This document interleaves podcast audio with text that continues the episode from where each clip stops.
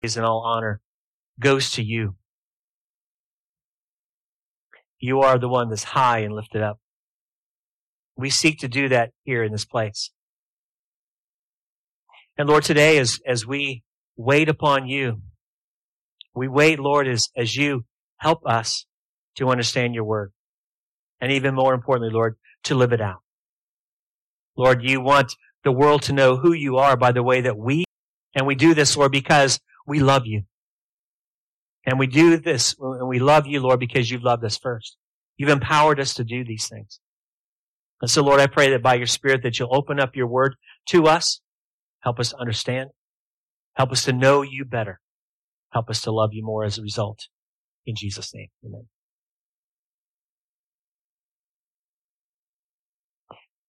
Well, it was July 1993. We were in Lynchburg at a Sunday evening service. Do they have Sunday evening services anymore? It's the Heritage Baptist Church there. It was a commissioning service.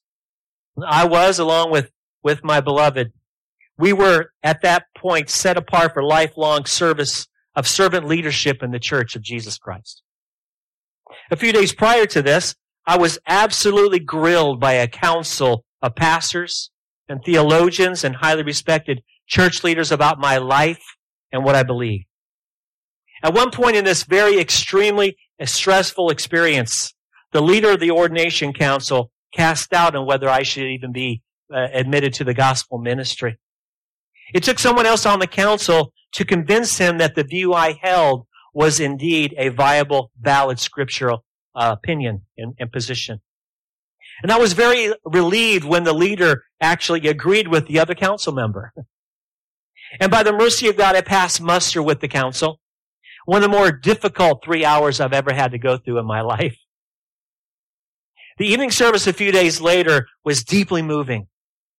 And at one point, Kitty and I knelt along with a couple of other couples. The leadership laid their hands on us. We were recognized by God's people to do God's work as leaders in God's church.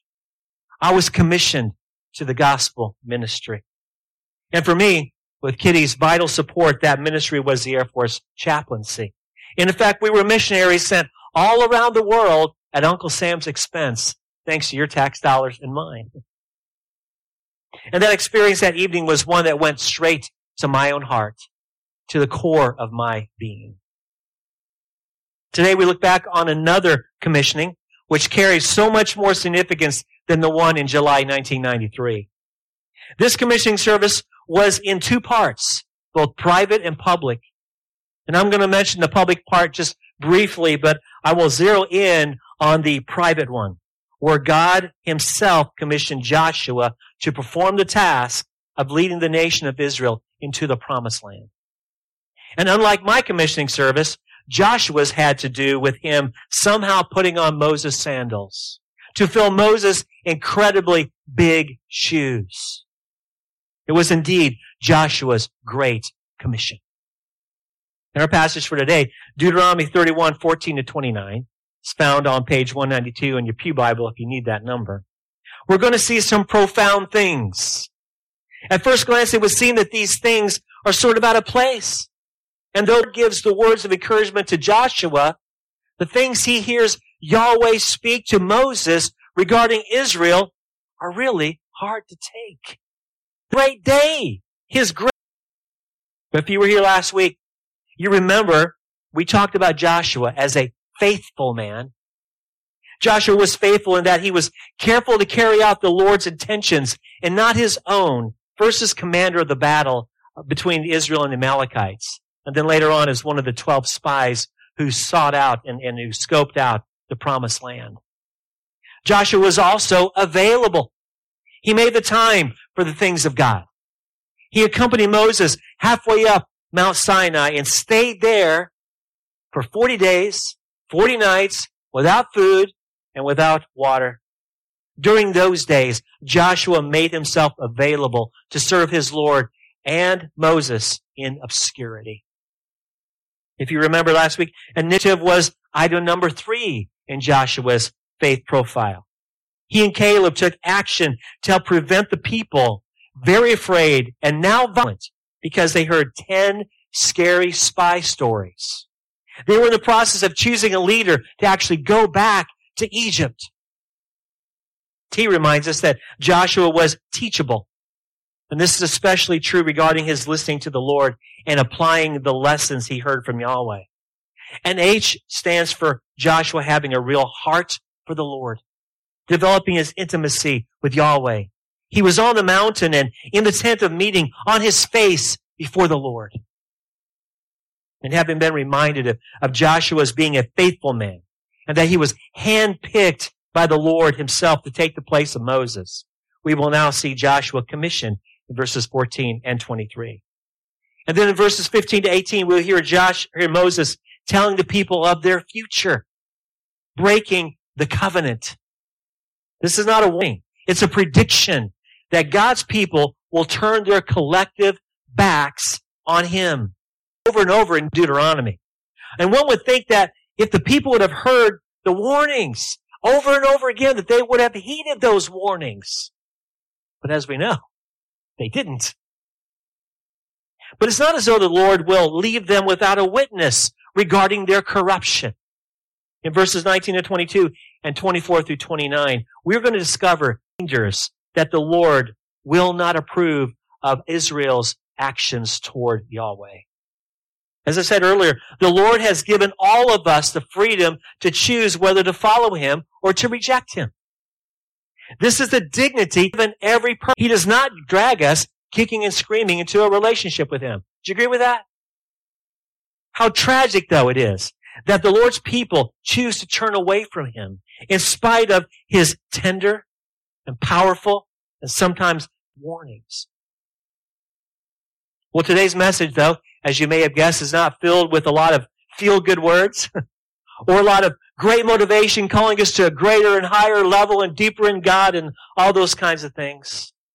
This message reflects where we are all at in various times in our lives as the Lord's disciples. Now we might be tempted to ask, this is Joshua's commission. What in the world does this have to do with me? The Lord is appointing Joshua to lead.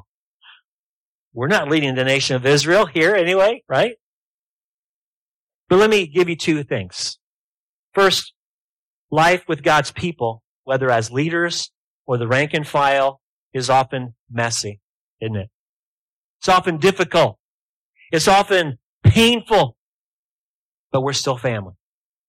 We do not have the right to choose, and we're not choose our siblings, members in our family. That right? So being part of the local assembly is not about experiencing the best programs or youth groups or music for merely to suit our own selves. We're not here for us and to meet our felt needs. For all of us who consider Grace United our home, the Lord ultimately led all of us together that we might evangelize the lost and disciple the saved and live together in love and unity. This is our mandate. And second, as Joshua was commissioned to complete a task in God's world in his day, followers of Jesus are commissioned to the task he gave us in our day. So now let's listen in on the Lord and Moses and Joshua in Joshua's commissioning ceremony in verses 14 and 23 of our passage. And the Lord said to Moses, Behold, the days are approaching when you must die. Call Joshua and present yourselves in the tent of meeting that I may commission him. And Moses and Joshua went, presented themselves in the tent meeting, and the Lord commissioned Joshua, the son of Nun, and said, Be strong and courageous, for you shall bring the people of Israel into the land that I swore to give them. I will be with you. That's it. No pomp and circumstance. No long drawn out commissioning service in front of man. This was Yahweh's transfer of authority from Moses to Joshua. He definitely had huge shoes to fill. But ultimately, the Lord had prepared Joshua for this moment, for this hour. In a parallel passage in Numbers 27, the Lord gives instructions for the new high priest, Eleazar, to present Joshua in front of the people to publicly set him apart for his new position as the human leader of Israel. So it's not as though there were no public acknowledgments. But the point is, it's the Lord who is in focus. Joshua is merely the servant. It's such a solemn occasion. Moses was the only leader Israel ever had and ever knew. I think sometimes escapes us.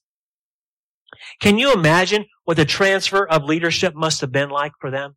If you were kind of in the, in the mass gaggle of people. So I can imagine deep emotions for many of them.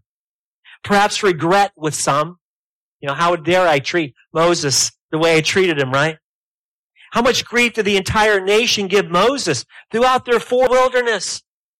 For Moses, 120 years old, to step aside and make room for Joshua, a man in his 60s. You know, I find it very interesting how the Lord seems to place a priority upon the aged. Abraham and Sarah, 75 and 65, when the Lord called them initially. Isaac was in his 60s when he fathered Jacob and Esau. And there's a reason why the Lord often addresses elders in scripture. They're the elders, they're the oldest. They're supposedly the in the community.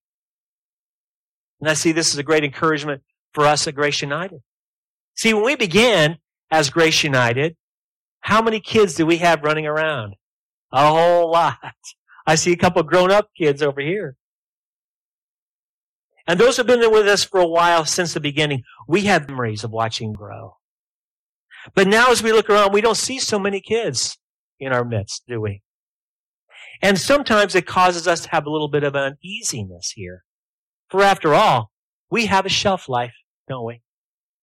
50 years from now, most of us will have gone on with the Lord away from here. We'll be with Him. What then will happen to Grace United? Or to any church with only a few or even no young people or youth or even babies? And so many people think, well, you know what? I need to have a strategy. We need to have a strategy. You know, we need to bring the young people in, you know, by hook or by crook or whatever we do, however we get done. Because if we don't have young people, the church is going to die. So we think. But God's strategy seems to focus on elders, the mature. You know, for some strange reason, God's plan for the transfer of authority to the next generation in Israel did not include a young pup with skinny jeans to attract, you know, the Hittites and the Girgashites. right? Now we all know that every local assembly has a shelf life as well. Rare is it for any local church to have a lifespan of hundreds of years. For reasons known only to the Lord, congregations shut down and other congregations start up. Sometimes the local assembly carries on for many years, and sometimes for only a few years or even less than a year. But the bottom line is that every local assembly belongs to Jesus, right? Belongs to Him. He is building His church. And as long as the Lord allows us to Grace United, regardless of the change in our age demographics, one thing is required. That all of us remain faithful like Joshua was. Let him take care of how long Grace United gets to be Grace United. In the meantime, let's be about evangelizing the lost and deciding to save together in love and unity. Amen. So Joshua has just been committed, or commissioned, I should say. Not committed. Commissioned. Wonderful, right? And one would think that the Lord would have a few more words to give to Joshua than just be strong and courageous. I'm with you. I can imagine Joshua saying at least to himself, Lord, I need a master plan here. I need more than this. There's a million people here I have to feed and clothe every day. And then the battle plan to take your people into the land to dispossess these nations. Lord, help me. I need something here. Well, we read here the words that the Lord spoke next. But if we didn't have those words, what do you think the conversation would have been like? What should it have been, as it were, according to us? What would the Lord have said? But you know, we don't have to wonder what the Lord said because we have the words in front of us. And how interesting is it that the Lord's words were not directed to Joshua, the one he just gave the, gave Israel over to. They were directed to Moses. And Joshua heard these words. Verses 16 and 18. Astonishingly, these are the words which predict a horrible future for Israel. The very people Joshua had just been given charge of. What do you think about that if you were Joshua? Tragically, is actually going to break the covenant with their king. And here's what he says, verse. Then this people will rise up and whore after foreign gods among them in the land that they are entering, and they will forsake me and break my covenant that I have made with them. Then my anger will be kindled against them in that day, and I will forsake them and hide my face from them, and they will be devoured. What would you be thinking if you were Joshua? And he continues. And many evils and troubles will come upon them, so that they will say in that day, have not these evils come upon us, because our God is not among us? And surely I will hide my face in that day, because of all the evil they have done, because they have turned to other gods. Now, what must be going on in Moses' heart and mind? These words for the Lord were like daggers to his heart, I would imagine. All that work. Moses spent one third of his life serving the Lord and God's people, leading his people beginning at age 80. Again, there's that aged thing again. And this one failure after another. Let's review a couple things that occurred on Moses' watch, shall we? Israel possessed a chronic, massive, complaining spirit. And you can forget the golden calf incident and the abject failure surrounding the spy incident, which produced for Israel a four decade delay in taking the land of promise. Not a pristine resume. See, there really was very little for Moses and the Lord to celebrate about regarding how Moses led Israel in the Lord's ways, except for how the Lord or what the Lord did directly, which is always a great thing, right?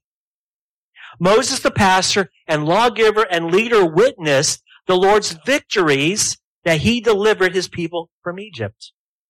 The Lord provided the needs of almost a million people every day and twice on Friday for 40 years. And there were relatively few enemies who attacked Israel. But the ones who did, the Lord wrought the victory, though it was Israel that wielded the sword. And best of all, the Almighty Yahweh, out of His faithfulness and His love and His kindness and His mercy, offered a covenant to His delivered but often rebellious, stubborn people. So what lesson can we learn here? If we judge Moses' failure or success and how loyal the people he had led for four decades would live their lives, then we would have to conclude something. That Moses failed in his leadership in a spiritual task. But was Moses a failure? Absolutely not. God prepared Moses for leadership in taking Israel out of Egypt by sending him to the backside of the desert, taking care of stinking sheep for 40 years, right? So one would think that taking care of people would be a bit easier. But not really. It's been said of the Lord's people that he took Israel out of Egypt, but how difficult is it to take Egypt out of Israel? As it was then, so it is now. We've been delivered from the domain of darkness into the domain of darkness. Could it be that we don't realize the absolute authority the Lord has over the domain of darkness? guarding it according to your word. I have stored up your word in my heart that I might not sin against you. Those are good words. Those are good words. A whole movement has been established on those two verses. It's called a purity movement. But I can't tell you how many Christian men, young and old, have stored up these two verses in their hearts and lives and have only very little victory over their thought life. And by the way, it's not just men in lust, right? It's women and gossip, perhaps or really any sin can be inserted here? How many are doing the right things but still ending up sinning? How is that? We're using the Bible. What's the problem? Is the Bible powerless over temptation? Our problem is not the Bible. Our problem is that we've taken the heart out of it. Psalm 119.10, which if you haven't noticed is between Psalm 119.9 and 11,